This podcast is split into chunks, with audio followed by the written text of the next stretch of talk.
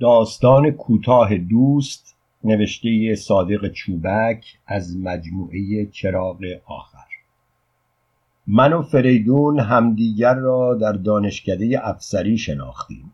یعنی در همان ساعت اول ورودمان که سرگروهبان ما را تو آسایشگاه به خط کرد و حرف زد من و فریدون بغل هم ایستاده بودیم و هنوز رخت غیر نظامی در تن داشتیم و هر دو دانشجوی احتیاط بودیم.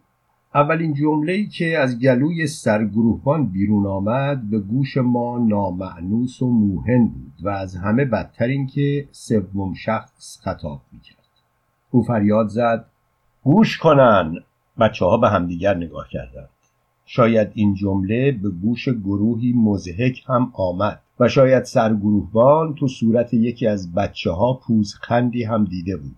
برای همین بود که در همان لحظه اول و پس از گوش کنن گربه در هجله کشته شد و چهره سرگروهبان رنگ شاتوت شد و چاک دهنش را باز کرد.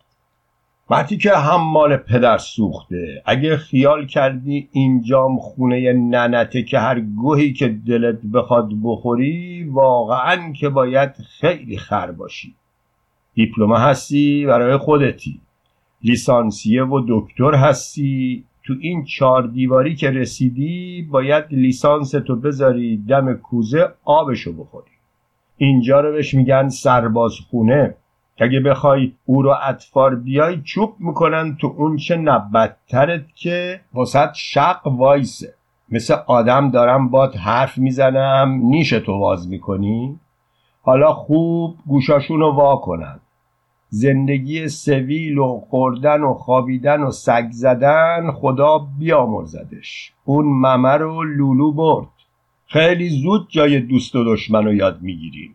هنوز نشاشیدین شب درازه. خیالتون تخت باشید اینجا سرزمینیه که ایمون فلک رفته به باد. حالا گوش کنن. بعد از اونی که از اینجا مرخص شدن میرن دفتر. اونجا یه لیستی هست که از روش می نویسن که چه چیزایی باید با خودشون بیارن. کفش و کلاه رو دولت میده. باقیش رو باید خودشون تهیه کنن. ملافه و روبالشی هم باید بیارن. حالا واسه اینکه یه خورده حالشون جا بیاد کراواتاشون رو واز کنن و کف این خوابگاه رو از اون بالا گرفته تا پایین دم در بروفن. وای به حال کسی که یه ذره گرد و خاک از زیر دستش در بره. حالا زود باشن فوری نگاه فریدون تو چشم من افتاد و دستهایش برای باز کردن گره کراواتش بالا رفت.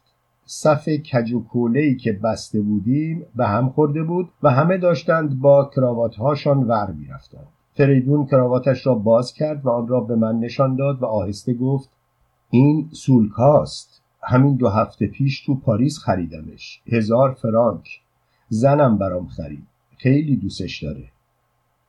کراوات خوشگلی بود. یک چیزی از پر تاووس توش داشت. وضع جا خورده و بیچاره او دل مرا سوزاند. من گفتم زود بذارش تو جیبت. این کراوات من یزدیه. همش هفت هزار میارزه. بگیر با این پاک کن. کراوات را تو مشتش گذاشتم. و خودم رفتم پیش سرگروهبان که داشت با یک لیسانسیه معقول و منقول کلنجار می‌رفت و تا آنجا که می‌شد تو رخت غیر نظامی خبردار ایستاد. خبردار ایستادم و گفتم سرکار من کراوات ندارم. میشه با دستمال پاک کنم؟ برگشت و به تندی نگاهم کرد و گفت تو هم شاگرد شنگول منگولی. اینم کراوات نداره. خیلی خوب. هر غلطی می‌خوای بکن.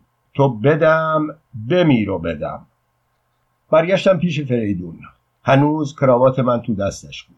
بازویش را گرفتم و او را به گوشه سالن بردم و آهسته به گوشش گفتم درست شد. آنگاه هر دو زانوها را به زمین زدیم و موزاییک های خاکستری خاکالود را پاک کردیم.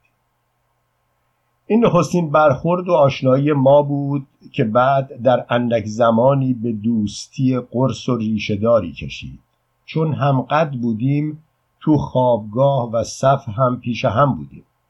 یکی دو هفته نگذشته بود که تمام حرفهایمان را به هم زده بودیم. من می‌دانستم که او از خانواده پایینی بود و خوب درس خوانده و دیپلمش را گرفته و بعد با شاگردان اعزامی به خرج دولت به پاریس رفته. و آنجا رشته کشاورزی خوانده و یک سال پیش از گرفتن لیسانسش پنهانی از اداره سرپرستی همانجا با دختری که دوست می داشته عروسی کرده و حالا با زنش به ایران برگشته و برای اینکه زود کاری بگیرد حتی شست تومان هم رشوه داده بود که او را به نظام ببرند و حالا آمده بود که افسر بشود و حقوقش از هفت هزار و ده شایی به چهل و هفت تومان و پنج هزار برسد.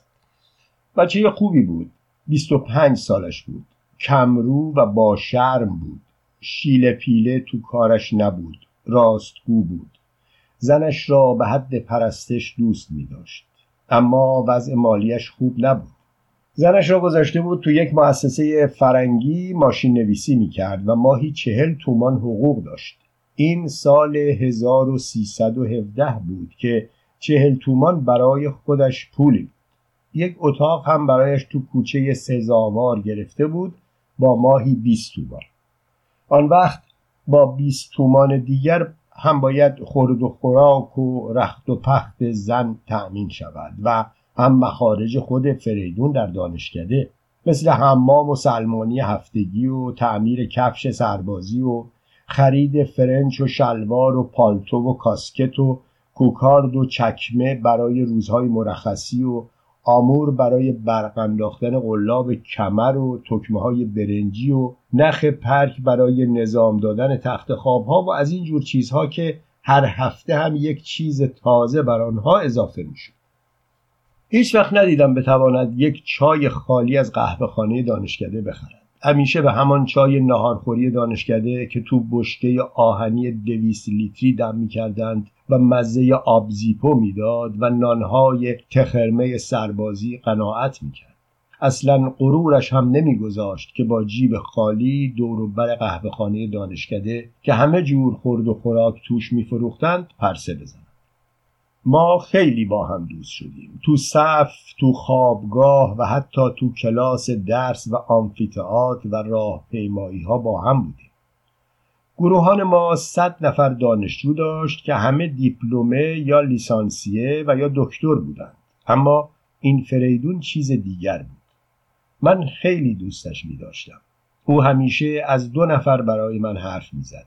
یکی از زنش لوسی و دیگر از دوست دوران تحصیلش کریم. و چنان درباره این دوست قلوب می کرد که موجب حسد من می شد حکایت دوستی نبود برادری بود. اینقدر از کریم پیش من تعریف کرده بود که دیگر خسته شده بودم. هر چه می کرد یاد او می افتاد و هر جا می رفتیم به یاد او بود. از بس راجع به او حرف زده بود می‌دانستم که بچه تاجری بود که به خرج خودش در پاریس تحصیل می‌کرده و با فریدون همانجا دوست شده بود. آخرش خود او را هم به من نشان داد و یک شب جمعه با لوسی چهارتایی خانه او شام خورد. خانه بزرگ قدیمی سازی تو خیابان ری داشت که ارسی و گوشواره و حوز فواره سنگی و حوزخانه کاشیکاری و اتاق آینکاری و اتاق قاپوچی و درهای نقاشی و در کوچه سنگین کلوندار و گلمیخدار داشت. خود کریم هم جوان خوبی بود. منم ازش خوشم آمد. آشکار بود که سر سفره پدرش بزرگ شده بود. کتاب خوانده بود. فیس و افاده نداشت و فرسنگ ها از تازه به دوران رسیده ها دور وقتی که من خودش و خانه زندگیش و سفره رنگینش و آسودگی خاطرش را دیدم بیشتر حسودیم شد. او همه چیز داشت و ما هیچ چیز نداشتیم. حتی توانسته بود از خدمت نظام هم شانه خالی کند. خانه داشت پدر و مادر خوب داشت یکی یک دانه بود فرش های خوب داشت. ظروف کهنه و قیمتی داشت. یک سرویس 24 نفره ظرف مرقی بی عیب و نقص تو جعب آینه نهارخوریشان چیده بود که چشم را خیره می‌کرد. حتی قاشق ماستخوری و شربتخوری هم از سر سرویس بود. پرده های کلفت مخمل آتشی با شرابه های زردوزی و مبل و صندلی ساخت چین و نوروزی های صورت شاهی و بارفتن و مجسمه های مفرق و مرمر و پیانوی بزرگ خانه او را به صورت یک موزه دیدنی درآورده بود. یک چهل چراغ بلور باکارا از میان سقف اتاق پذیرایی آویزان بود که فقط اسمش چهل چراغ بود. شاید دویست سیصد شاخه داشت. همان شب اول که به خانه او رفتم از دیدن تجمل خانه او چنان خود را کوچک و ناچیز یافتم که حس کردم اصلا آمدن من به این دنیا کار بیهوده ای بود. و اگر آزادمنشی و سادگی و بی پیرایگی و بی افادگی کریم نبود آن شب از زور دستپاچگی و ندید بدیدی حتما یکی دو تا از آن جامهای بلور سر را که پر از شراب بود رو سفره واژگون می کردم و با ریختن چند قاشق قرم سبزی سفره سفید دست دوزی شده را برای همیشه آلوده می ساختم. با همه اینها من هم از کریم خوشم آمد و خواهان دوستیش بودم از آن پس دیگر کریم برایم بیگانه نبود و با فریدون هر دو با هم از او حرف می زدیم. و اصلا تعجب نمی کردم وقتی فریدون به من می گفت که در پاریس کریم خیلی به او کمک کرده و همیشه زیر بغلش را می گرفته. اما کریم مثل اینکه دیگر علاقه ای به دیدن من نشان نمی‌داد. دو سه ماه از آن شام گذشته بود و فقط یک بار سراغ مرا از او گرفته بود او دیگر مرا فراموش کرد بیاعتنایی کریم به من و نیز تعریف های روزافزونی که فریدون از او می کرد مرا رنج می‌داد. فریدون تمام روزهای تعطیل را با او میگذراند به سادگی برایم می‌گفت که مثلا چه مهمانی رقصی در خانه کریم برپا بود و چه محرویانی آنجا بودند و چه شام باشکوهی داده بود یا مثلا او و لوسی با پاکارد زیبا و بیمانند کریم روز جمعه به پیکنیک رفته بودند و چقدر خوش گذشته اما وقتی کلاهم را که با خودم قاضی می کردم می دیدم کریم حق دارد که به من بی بکند. آخر من به چه درد او می خوردم او کجا و من کجا؟ زمین تا آسمان با هم فرق داشتیم. اما این دلیل نمی‌شد که کینه ای از او در دل نگیرم. درست است که او با من خصوصیتی نداشت اما دوست دوست او که بودم. حتما فریدون هم از من پیش او تعریف کرده بود. یقینا به او گفته بود که تنها دوستش در دانشکده من بودم و هزار جور جورش را میکشیدم. اگر جزئیات دوستی مرا برای او نگفته بود حتما داستان آن روز که من آن گذشت بینظیر را درباره او کرده بودم و به خاطر اینکه او از دیدن زنش محروم نماند تقصیر او را به گردن گرفتم و یک شب و روز جمعه سرگروهبان مرا به جای او توقیف کرده و کشیک گذاشت که برای کریم گفته بود. پس چرا کریم مرا نادیده می گرفت و به جا نمی آورد و به دیدن من رغبتی نشان نمی‌داد. این بود که دیگر وقتی فریدون از او حرف می‌زد دل من میفشرد و شاید یکی دو بار هم با حرف تو حرف آوردن بیمیلی خود را نشان داد اما روز به روز محبت فریدون به من بیشتر می‌شد و من هم راستی دوستش داشتم. یک دوستی بیچشم داشت و جوان مردانه میانمان بود. هر دو گمان داشتیم که این دوستی تا آخر عمر ادامه خواهد یافت. برای زندگی پس از نظام نقشه ها داشتیم و آرزوهای خودمان را برای هم می گفتیم. یک روز هم با هم پیکنیک رفتیم به امیرآباد. آن روزها امیرآباد خارج شهر بود و استخر قشنگی هم داشت. از شهر پیاده راه افتادیم و خورد و خوراکمان تو کیف گذاشتیم و حتی یک گرامافون کلمبیای کوکی کیفی و چند تا صفحه هم به دوش گرفتیم و خود را پای استخر رساندیم. من و فریدون که به راهپیمایی عادت داشتیم خستگی را نفهمیدیم اما لوسی خسته شده بود. پاییز قشنگی بود و تازه برگ ریزان شروع شده بود. آفتاب ولرمی که مزه آفتاب نخستین روزهای بهار را می‌داد میتابید. بسات را کنار استخر گستردیم و آتشی افروختیم و آبی برای قهوه جوشاندیم و خوراکها را رو سفره رو زمین ولو کردیم و به خوردن نشستیم. و آن روز بود که من به راستی به زیبایی لوسی پی بردم.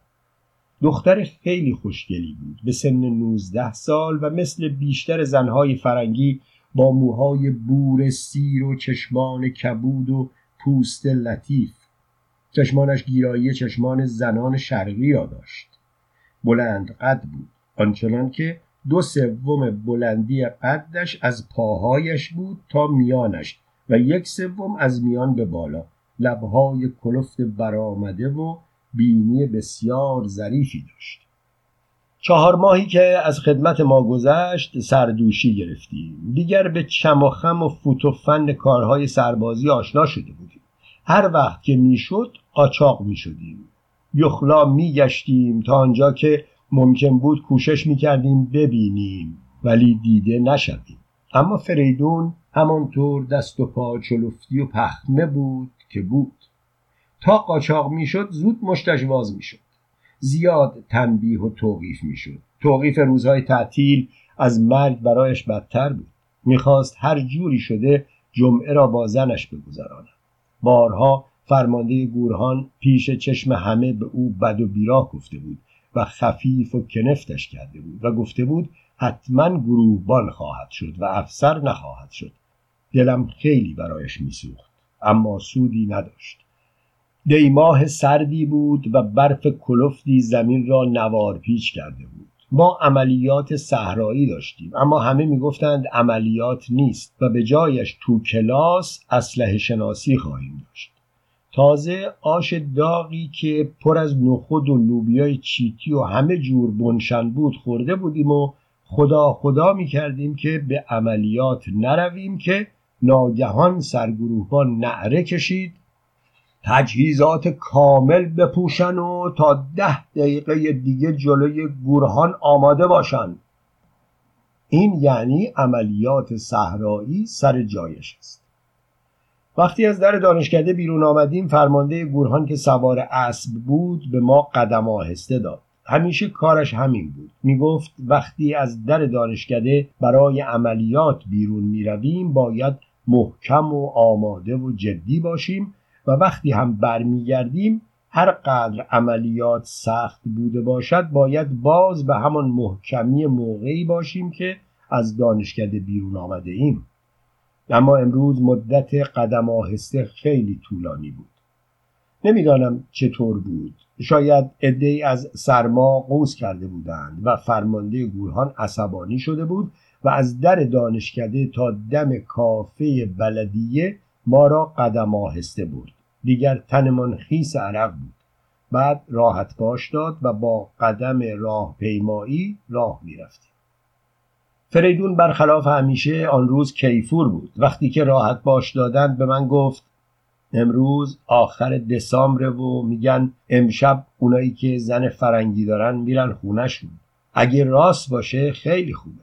آدم یه شبم از این خراب شده بیرون بخوابه خودش خیلی ارزش داره اگه لوسی منو ببینه خیلی ذوق می‌کنه. باورش نمیشه. بعد برام حرف زد و گفت من کشاورزی خوندم که بیام اینجا یه مزرعه نمونه تو کرج بسازم و میوه و سبزیکاری و مرغ و خروس راه بندازم. حالا هم همین خیالو دارم. نمی‌دونی چقدر لذت داره که آدم صبح از صدای گاو و گوسفندها و مرغ و خروسها تو مزرعه چشماشو باز کنه. من زندگی با حیوونا رو بیشتر از زندگی با آدما دوست دارم. اون وقت بیا و درآمد و ببین. هر جمعه دعوتت می‌کنم بیای مزرعه. اتومبیل شخصی خودم رو میفرستم دنبالت که بیای بالا. بعد از من پرسید من می‌خواهم چه کاری بکنم. یک لحظه فکر کردم دستش بیاندازم. این قدم آهسته لعنتی کفرم را درآورده گفتم ای بابا تو هم دلت خوشه. مرغ و خروس فروشی هم شد کار. من می‌خوام یک کاباره واز کنم مثل آستوریا. خودم میرم فرنگستون و زنای خوشگل خوشگل با خودم برمیدارم میارم اینجا. هم فال هم تماشا. هم خودم شکم سیری از عزا در میارم. هم دیگرون به لفت و لیسی می‌رسن. اون وقت می‌بینی چجوری دستم به عرب و عجم بند میشه. فکرشو بکن. آدم یه دوجین دختر اتریشی ورداره بیاره اینجا. باور کن همه جا جاته و همه جا حکمت رو می‌خونن اون وقت بیا و درآمد و مقام رو تماشا کن. بیچاره می‌خواد بره سبزی فروشی و تخم مرغ فروشی واکنه که هر روز گرفتار امنیه و آژان بشه. فکرشو کن بهترین خوراکا رو می‌خورم و بهترین زنا رو تو بغلم می‌گیرم. اون وقت به من چه؟ خواهر و مادر من که نیستم هر کاری دلشون خواست بکنن. هر کاری بکنن به نفع منه. زهر کجا که شود کشته سود اسلامم. حالا چه روزیه دارم بت میگم؟ به شرط اینکه بیای پیش من بگی رفیق می‌خوان مالیات زیادی ازم بگیرن. اون وقت من یه تلفن می‌زنم که اصلا ازت مالیاتم نگیرن. حالا فهمیدی؟ فریدون حرف مرا جدی گرفت. بخ کرد. مدتی خاموش بود. بعد نگاه بیم خورده به من کرد و گفت نه نه. اگه از گشنگی بمیرم از این کارا نمی کنم این کارا هم به تو نمیاد. تو هم نکن. بعد هر دو خندیدیم. عصر که به دانشکده برگشتیم چو افتاده بود که آنهایی که زن فرنگی دارند شب برای مرخصی به خانه می روند. این خبر دهن به دهن میگشت و شامگاه که برای نیایش جمع شدیم چندین بار تایید و تکذیب شد. آنهایی که زن فرنگی داشتند و خیلی از دانشجویان احتیاط بودند که زن فرنگی داشتند. سر شامگاه گوش به زنگ بودند تا شاید فرمانده گردان احتیاط این مژده غیر منتظره را بازگو کند. اما شامگاه تمام شد و ما به کلاس های درس رفتیم و خبری نشد. حال فریدون معلوم بود. از صبح تا شام هی خوشحال می‌شد هی غمگین می‌شد. آرزویی از این بالاتر نداشت که شب اول سال را با زنش بگذراند. سر کلاس وقتی که فرمانده گورهان داشت راجع به حرکت جوخه ها حرف می‌زد و طرز حرکت آنها را هنگام حمله بیان می‌کرد شنیدم فریدون آهسته زیر لب میغرید. من باید اینجا وقتم و پای این مزخرفات صد تا یک قاز تلف کنم و زن بدبخت من که سال اولش تو این خراب شده اومده تک و تنها سوت و کور کنج خونه بمونه. فریاد فرمانده گورهان بلند شد. اون درازگوش حمال اونجا چی میگه زر می‌زنه؟ یعنی شما تحصیل کرده این خاک بر سرتون. با تو هستم فریدون گوساله. جمعه توقیفی. فهمیدی اولاق منشی گورهان بگو جمعه بذارنش کشیک. و آن روز وسط هفته بود و فریدون جمعهش را باخته بود. هم من برزخ شدم و هم فریدون آتش گرفت. مدت کلاس هم دو ساعت بود و اصلا نمی‌شد از دلش بیرون آورد می‌دانستم که این دو ساعت خون خونش را می‌خورد و جرأت دم زدن نداشت. داشتیم برای خواب حاضر می شدیم منتظر شیپور خاموشی بودیم که سرگروهبان وارد آسایشگاه شد و داد زد گوش کنن اونهایی که خانم فرنگی دارن تا فردا پیش از شیپور خبر مرخصن. بی صدا چمدوناشون رو وردارن بیان اینجا اسمشون رو بنویسن برن. اما اینو باید بدونن که صبح زود پیش از شیپور خبر باید اینجا حاضر باشن. میان دانشجویان ولوله افتاد. نه نفر تو گورهان ما بودند که زن فرنگی داشتند و همگی در یک چشم بر هم زدن حاضر یراق پیش سرگروهبان زنوزی ما صف کشیدند. او هم تند تند اسم آنها را یادداشت می‌کرد تا به فریدون رسید و تو روی او ماهرخ رفت و گفت تو که توقیفی؟ کجا؟ فریدون بدبخت دستهایش را بالا گذاشت و با لب لرزان گفت سرکار من برای جمعه توقیفم امشب که سرگروبان نگذاشت حرفش را تمام کند. گفت اینو باید از سرکار سطفان بپرسم. تو دفتره. بیا پایین اگه گفت برو برو. مثل اینکه راستی دلش برای فریدون و آن گردن باریک و چهره رنگ پریده ای که زیر کاسکتش معطل مانده بود سوخته بود. دیگر فریدون به خوابگاه بر نگشت و منشی گورهان به ما خبر داد که سرکار سطفان اجازه داده بود برود. من خیلی خوشحال شدم. هرچند تخت خوابش خالی مانده بود و من از دوریش دلگیر شده بودم. این اولین شبی بود که می‌دیدم تخت خوابش خالی است. اصلا مثل اینکه همیشه آن تخت خواب خالی بوده و کسی روش نمیخوابید. چنان او را از خود دور می‌دیدم که گویی هیچگاه او را نشناخته بودم. هر شب پس از شیپور خاموشی و پیش از خواب به شکرانه درآمدن از رخت سربازی و به شادی هفت هشت ساعت خواب شوخی های بامزه با هم داشتیم. سال دومی ها و افسرها و حرف ها و حرکاتشان را دست میانداختیم.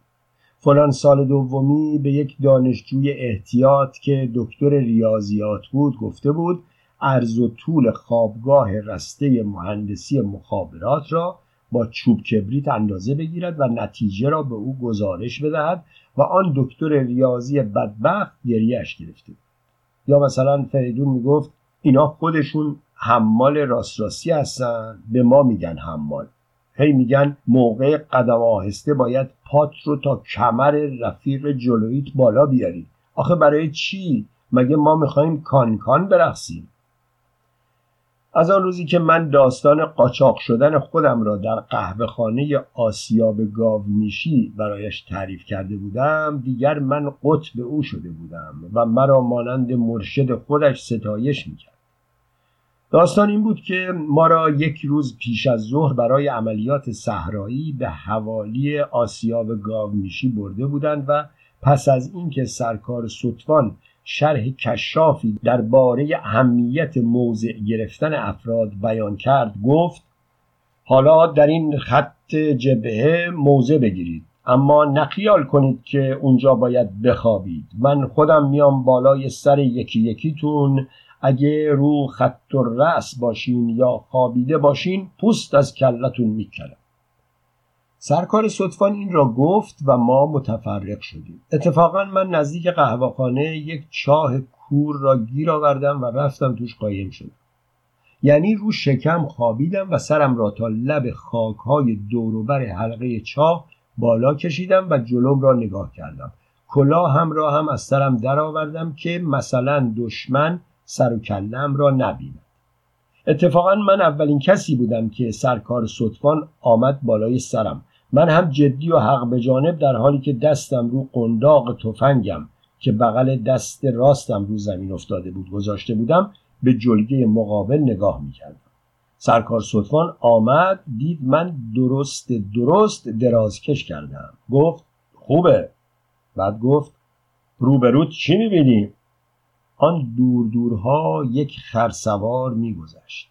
من بیان که به سرکار صدفان نگاه کنم گفتم یک سوار. گفت کلا. یه نوبت از کشیک معاف. خودت به سرگروهبان بگو. آن وقت اسبش را سوار شد و رفت برای بازدید منطقه. من از خوشحالی با دومم گردو میشکستم. وقتی سرکار صدفان پشت کرد و رفت اتفاقا شاگرد قهوهچی برای برداشتن آب از جوی خوشگلی که پای حلقه چاه میگذشت آمد. من ازش پرسیدم خوردنی مردنی چی داری؟ گفت دیزی گفتم خوبه؟ گفت عالیه. گفتم ببین یواشکی گوشت و میکوبی با پیاز فراوون میپیچی لای یه سنگک میاری آبشم پیشکشه. چند میشه؟ گفت سی شی. اما چون آبشو نمی‌خوای یک قرون. گفتم اینم یک قرون. زود باش بینم. وقتی اولین لغمه نان گوشت کوبیده تو دهنم گذاشتم هنوز سرکار صدفان خیلی زیاد دور نشده بود. او سوار اسب بود و من خیلی خوب میدیدمش کجاست. خیلی راحت تمام سنگک را با گوشت کوبیده ها خوردم و سپس به قهوه چی که خیلی دور نبود اشاره کردم و گفتم می‌تونی یه بستریا که حسابی بچسبونی با یه چای قند پهلوی پرمایه بیاری؟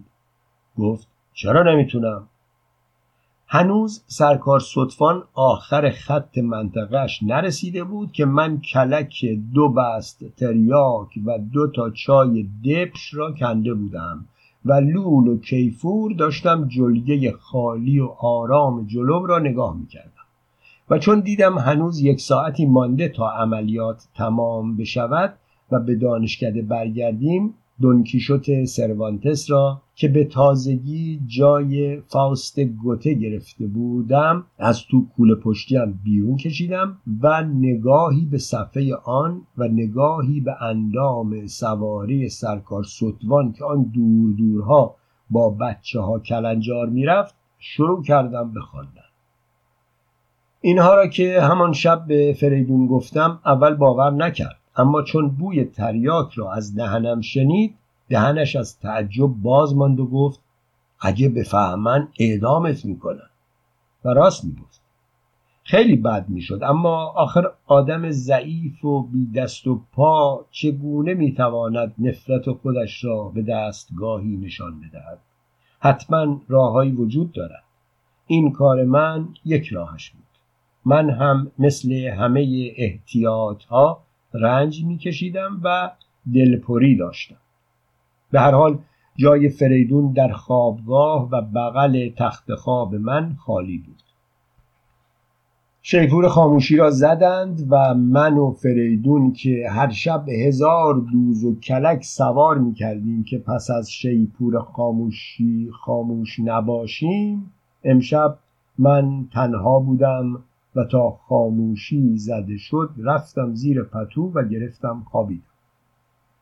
نفهمیدم چه وقت شب بود که حس کردم یکی رو تخت خواب فریدون افتاد. اول گمانم به نوبتچی رفت اما آخر نوبتچی چرا؟ او که خودش تخت خواب دارد. کشیکش که تمام بشود می‌رود رو تخت خواب خودش راحت می‌گیرد میخوابد. چشمانم را که باز کردم خود فریدون را دیدم که با لباس رو تخت خوابش افتاده. نیمخیز رو آرنجم تکیه کردم و خوب نگاهش کردم. صورتش مثل مرده رنگ پریده بود و خیره به سقف نگاه می‌کرد. حتما سرکار صدفان نگذاشته بود برود خانهاش و منشی گروهان به ما دروغ گفته بود. پس آهسته ازش پرسیدم پس چرا برگشتی؟ گفت دیگه. پرسیدم مگه اجازت نداد؟ گفت چرا؟ پرسیدم. پس چرا نرفتی؟ گفت دیگه. گفتم دیگه چیه؟ حرف بزن. خاموشی بر نور رقیق ماه که تو خوابگاه ول شده بود سنگینی می‌کرد و او همچنان تو سقف خیره نگاه می‌کرد. من فکرم به جایی نمی‌رسید. او هم هیچگاه با من اینجور بیاعتنایی نکرد بود. مثل اینکه از من قهر بود. حتی رویش را به طرف من بر نگرداند. دوباره آرام به او گفتم آخه چته؟ یه چیزی بگو. چرا نرفتی؟ گفت چیزیم نیست. گفتم حالا این چجور خوابیدنه؟ پاشو لباساتو در بیار. مگه ساعت چنده؟ گفت نمی‌دونم. عجیب بود که نمی‌خواست حرف بزند و من هم خواب از سرم پریده بود و راستی برزخ شده بودم. اما حس کردم حالش غیر طبیعی بود. مثل اینکه مست بود. آهسته ناله می‌کرد. از تو رخت خوابم بیرون آمدم و رو لبه تخت او نشستم. تمام عضلات صورتش متشنج بود. ناگهان بغزش ترکید و با حق حق گفت با کریم لخت اور تو رخت خواب بود. لوسی تو رخت خواب خود من با کریم مثل اینکه تمام خون بدن مرا با تلمبه کشیدند و جایش را آب یخ ول دادند. سرم گیج رفت و اتاق ولنگ و واز خوابگاه پیش چشمانم زیر رو شد. هیچ کلمه ای به زبانم نگشت. دلم هم نمی‌خواست چیزی بگویم. نوبتچی به ما نزدیک شد و آهسته گفت بخوابید. ساعت یکه. ممکنه افسر نگهبان برای گشت بیاد. بخوابید.